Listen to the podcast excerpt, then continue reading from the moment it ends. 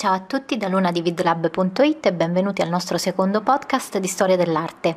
Oggi parliamo dell'arte della preistoria. Con preistoria, che letteralmente vuol dire prima della storia, si indica il lungo periodo dalle origini del genere umano caratterizzato dall'assenza di documenti scritti. La scrittura compare nel IV-III millennio a.C. e inizia il periodo detto storia, in Europa le prime espressioni d'arte risalgono a quello che si chiama Paleolitico superiore, che va da circa il 35.000 a.C. al 10.000 a.C. Che cosa vuol dire che troviamo espressioni d'arte? Significa che vengono realizzati oggetti che non hanno una funzione pratica materiale, ma che sono volti alla comunicazione visiva, di valore simbolico. Quindi raffigurazioni con funzione propiziatoria per la caccia oppure figurine femminili, legate alla fertilità. Nell'arte del Paleolitico superiore si possono distinguere due categorie di opere, l'arte parietale o arte delle caverne e l'arte mobiliare, eseguita su supporti mobili e costituita da piccoli oggetti realizzati in pietra o d'osso. Le pitture e le incisioni eseguite sulle pareti delle caverne sono legate a rituali magici che accompagnavano la caccia e la ricerca del cibo. Possiamo citare ad esempio la famosa grotta di Lascaux in Francia, con straordinarie pitture caratterizzate dall'uso di più colori e l'aggiunta di dettagli interni. Per quanto riguarda la scultura abbiamo, oltre a poche incisioni di animali su pietra o d'osso, le cosiddette veneri, che sono statuette alte fra i 10 e i 22-23 cm e rappresentano appunto figure femminili in posizione retta, con i seni, il ventre e i glutei molto accentuati. Lo scopo infatti era quello di rappresentare la donna come madre, propiziando il concepimento e la nascita.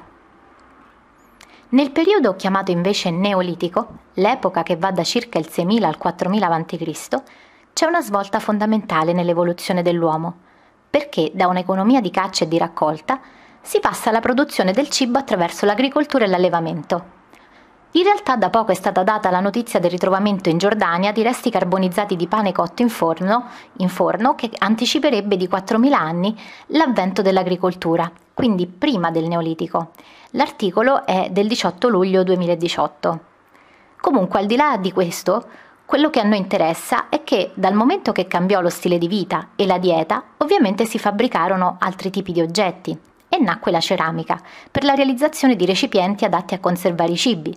E questi recipienti vennero decorati perché evidentemente si sentì la necessità di renderli gradevoli alla vista. Tipiche del Neolitico, oltre ai vasi decorati, sono le incisioni rupestri, che si trovano a migliaia soprattutto in località alpine come la Val Camonica. Le incisioni rappresentano animali d'allevamento, carri, aratri, capanne, guerrieri, armi, idoli e anche simboli rituali.